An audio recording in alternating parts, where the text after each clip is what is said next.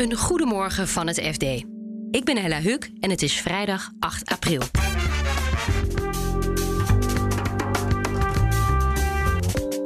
Voor huizenkopers is er een klein lichtpuntje. De huizenprijzen daalden licht en het huizenaanbod is gegroeid. Wat de makelaars zeggen is dat vooral in de laatste weken van het kwartaal zijn, de, zijn er meer huizen te koop, eh, te koop gezet. Toen is het hard gegaan.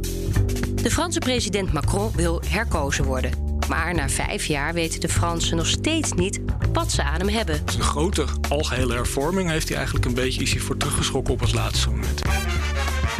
Dit is de dagkoers van het FD. Opvallende ontwikkelingen op de woningmarkt. De huizenprijzen zijn met 2% gedaald ten opzichte van vorig kwartaal. Het aanbod van koopwoningen is juist met 10% gestegen. Erik van Rijn is redacteur Woningmarkt. Uh, Erik, ja, wat moeten we hier nou van maken? Moet je nou echt zeggen dat de huizenprijzen zijn gedaald of zijn ze minder hard gestegen? Er zijn twee manieren om er naar te kijken. Uh, inderdaad, precies wat je zegt. Ten opzichte van het vorige kwartaal zijn de huizenprijzen iets gedaald. Hè, ten opzichte van de laatste periode van, uh, van vorig jaar en de eerste maanden van 2022. Er komen ook wat meer woningen te koop ten opzichte van het einde van vorig jaar. Dus daar is wel iets veranderd. En makelaars merken ook, zeggen ze, dat er wat minder bezichtigingen uh, worden gepland bij, uh, bij te koop staande huizen.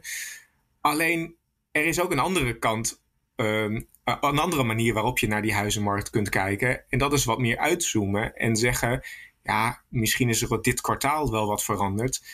Maar in het grote plaatje is nog steeds dat de huizenmarkt enorm gespannen is. Want ten opzichte van hetzelfde kwartaal vorig jaar zijn ze precies wat je zegt, de huizenprijzen minder hard gestegen. Met, uh, met 13 procent. Uh, dat is minder dan de 20 procent die we in de kwartalen hiervoor hebben gezien. Alleen dat is nog altijd 13 procent en dat is nog altijd ontzettend veel. En dat klinkt allemaal vreselijk genuanceerd, Erik. En zo zijn wij natuurlijk ook bij het FD. Maar de vraag die, natuurlijk zich, die iedereen zichzelf stelt bij het koffiezetapparaat op kantoor Zitten we nou op een kantelpunt? En het, en het onbevredigende antwoord is dat we dat eigenlijk nog niet kunnen zeggen. En dat is misschien uh, niet zo lekker als je, als je nu op zoek bent naar een huis. Um, en dat, dat komt eigenlijk omdat, we, omdat het nog, uh, misschien nog wel ietsje te vroeg is uh, om, om dit nu zo te zeggen.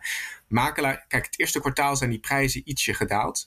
Maar wat de makelaars zeggen is dat vooral in de laatste weken van het kwartaal zijn, de, zijn er meer huizen te koop, uh, te koop gezet. Toen is het hard gegaan. En op zich is dat wel interessant. En dat kan misschien ook wel een teken zijn dat er wel wat aan de hand is. Omdat in de laatste weken van het kwartaal is natuurlijk die oorlog in Oekraïne begonnen.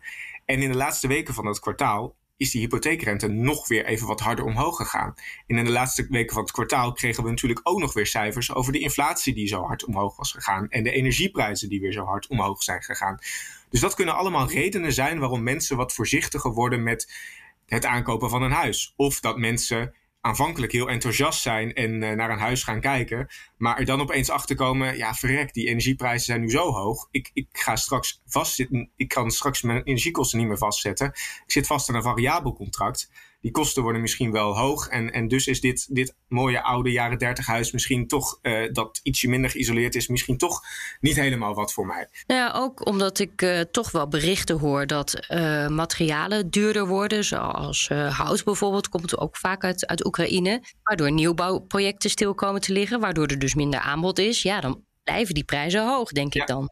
Absoluut. En dat is ook waarom er uh, dus zoveel onzekerheid is bij, uh, bij, bij niet alleen makelaars, maar ook bij andere partijen. Hè. Um, uh, Bouw Nederland die heeft al, die heeft al gezegd, de, dat is de brancheorganisatie van bouwbedrijven, die heeft al gezegd um, dat heilige aantal van 100.000 woningen per jaar dat minister Hugo de Jonge nu wil gaan, gaan bouwen elk jaar, dat is eigenlijk al niet meer te halen, omdat we dus met zulke hoge bouwkosten en vertragingen uh, zitten. Zolang inderdaad die woning, die nieuwbouw uh, stokt uh, en, die, en die woningen niet op de markt komen, ja, dan zul je ook blijven zien dat die prijzen ook, ook, ook, ook, hoog, ook hoog blijven. Maar voor nu zijn ze toch een beetje gedaald of minder hard gestegen. En stel je voor, hè, maakt het nou uit als je een huis wil kopen waar je dat in Nederland wil doen? Zijn er regionale verschillen? Ja, en dat is, er zijn wel regionale verschillen. Um, en een, regio die nu best wel opvalt is, um, uh, is Amsterdam. De regio Groot, Groot Amsterdam noemen, noemen ze dat dan. Dus daar horen ook een, uh, plaatsen als Apkoude en Diemen bij. Um, en dat is een van de regio's waar de huizenprijzen op kwartaalbasis dus het hardst zijn gedaald. Voor de stad Amsterdam zelfs 6 procent. Um, en dat is toch wel interessant, omdat je in andere grote steden juist ziet dat dat nog wel meevalt met die daling van die prijzen. Um, en andere regio's waar de prijzen wat zijn gedaald op kwartaalbasis uh, zijn vooral plattelandsregio's, zoals uh, Noord-Drenthe of, uh, of Zeeuws-Vlaanderen. Um, in de plattelandsregio's zou je kunnen zeggen, ja, daar was het, is het, ja, dat is normaal gesproken ook al een, uh, een, regio waar ja, de vraag naar huizen relatief kleiner is. Dus kun je misschien ook eerder dit soort prijseffecten verwachten. Um, omdat het vaak ook krimpregio's zijn. Maar in de stad in Amsterdam is het, is het ook wel interessant, omdat Amsterdam juist een woningmarkt is die over het algemeen voorloopt op de rest van Nederland, wordt er gezegd. Hè. De, de prijsstijgingen, de extreme prijsstijgingen vonden voor het eerst plaats in Amsterdam. En daarna volgde de rest van het land, omdat er gewoon heel veel vraag naar huizen is in Amsterdam. En de bevolking in Amsterdam ook wel uh, de, afgelopen jaren uh, flink gegroeid is. En juist daar zie je dus nu een, een daling. En dat kan natuurlijk ook een teken zijn dat mensen ja, toch wat uh, tegen uh, uh, het plafond aanlopen van wat ze kunnen financieren. Zeker met die stijgende hypotheekrente. Emmanuel Macron probeert na vijf jaar te worden herkozen als president van Frankrijk. Protestbeweging Gele Hesjes leek zijn kans op een tweede termijn vroegtijdig te vernietigen vertelt Europa-verslaggever Han-Dirk Hekking. Macron heeft inderdaad eh, vijf jaar geleden de verkiezingen natuurlijk grootschalig gewonnen. Niet alleen de presidentsverkiezingen, maar ook de parlementaire zeg maar, eh, variant ervan. Zijn partij kwam eh, vanuit het niets in, in, het, ja, in een enorme meerderheid eigenlijk, zeg maar, in de volksvertegenwoordiging. Je moet denk ik zeggen dat Macron eigenlijk erin geslaagd is om Frankrijk wel in zekere zin te hervormen. Wat, wat veranderingen door te voeren in dat land dat eigenlijk heel veel ja, maar weerzin voelt tegen, tegen hervormingen. Um, maar eigenlijk vanaf het moment dat, dat hij uh, verkozen was, was het duidelijk dat er gewoon een grote clash zou komen tussen het diepe Frankrijk, La France profonde, en het Frankrijk van de grote steden. En Macron's wereld is het zo dat Frankrijk bestaat uit twaalf uh, dynamische metropolen waar alles gebeurt met techsector. Uh, die zijn allemaal met elkaar verbonden, ook die steden, met hoogsnelheidstreinen. En, en van daaruit zeg maar, druppelt dan de economische welvaart zo richting het platteland. Nou, dat is niet eigenlijk gebeurd. De Fransen op het platteland hebben dat eigenlijk niet zo ervaren. Uh, dat leidde in 2018 tot gewoon uh, de eerste grote clash die Macron uh, voor zijn kiezen kreeg. En dat was zeg maar het protest van, van de gele hesjes. Dat begon met uiteindelijk een verhoging van, van de brandstofaccijns, die nodig was om ja, milieubeleid te bekostigen. Dat bleek onverteerbaar voor de gewone Fransman, die zich geconfronteerd zag met enorme verhoging van zijn, van zijn mobiliteitskosten. En Macron had dat eigenlijk totaal niet op het netvlies staan. En ja, hij heeft natuurlijk zelf ook op een eliteschool gezeten. Hij ziet er altijd onberispelijk uit, al strak in het uh, pak. Uh, die gele hesjes, dat was zijn grote confrontatie. Denk je dat hij dichterbij is gekomen bij de gewone Fransman? Hij heeft het ongetwijfeld heeft hij het geprobeerd. Of het is gelukt, dat zal moeten blijken met de verkiezingen. Maar ik denk wel dat hij er alles aan heeft gedaan om, om dat, die kloof tussen de gewone Fransman en hem.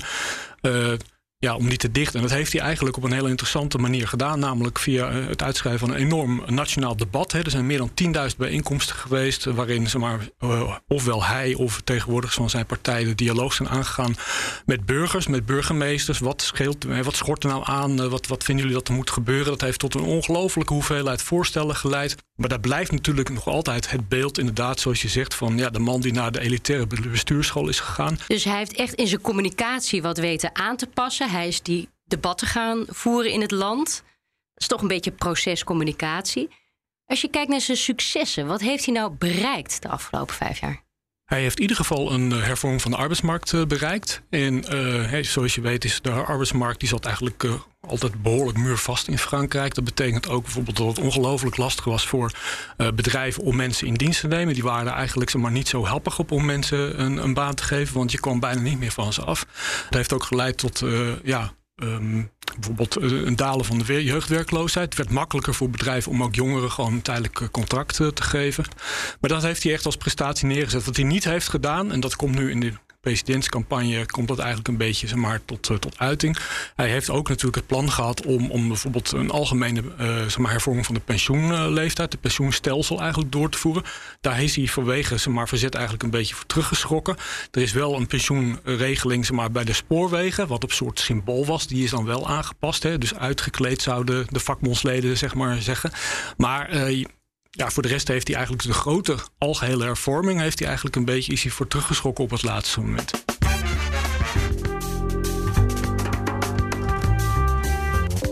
Dit was de dagkoers van het FD. Op fd.nl lees je de verhalen van Erik over de huizenprijzen... en van Han Dirk over de Franse verkiezingen.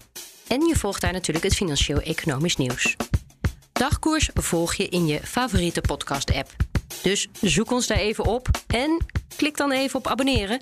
Dan staan we maandagochtend automatisch weer voor je klaar. Een hele fijne dag en tot maandag.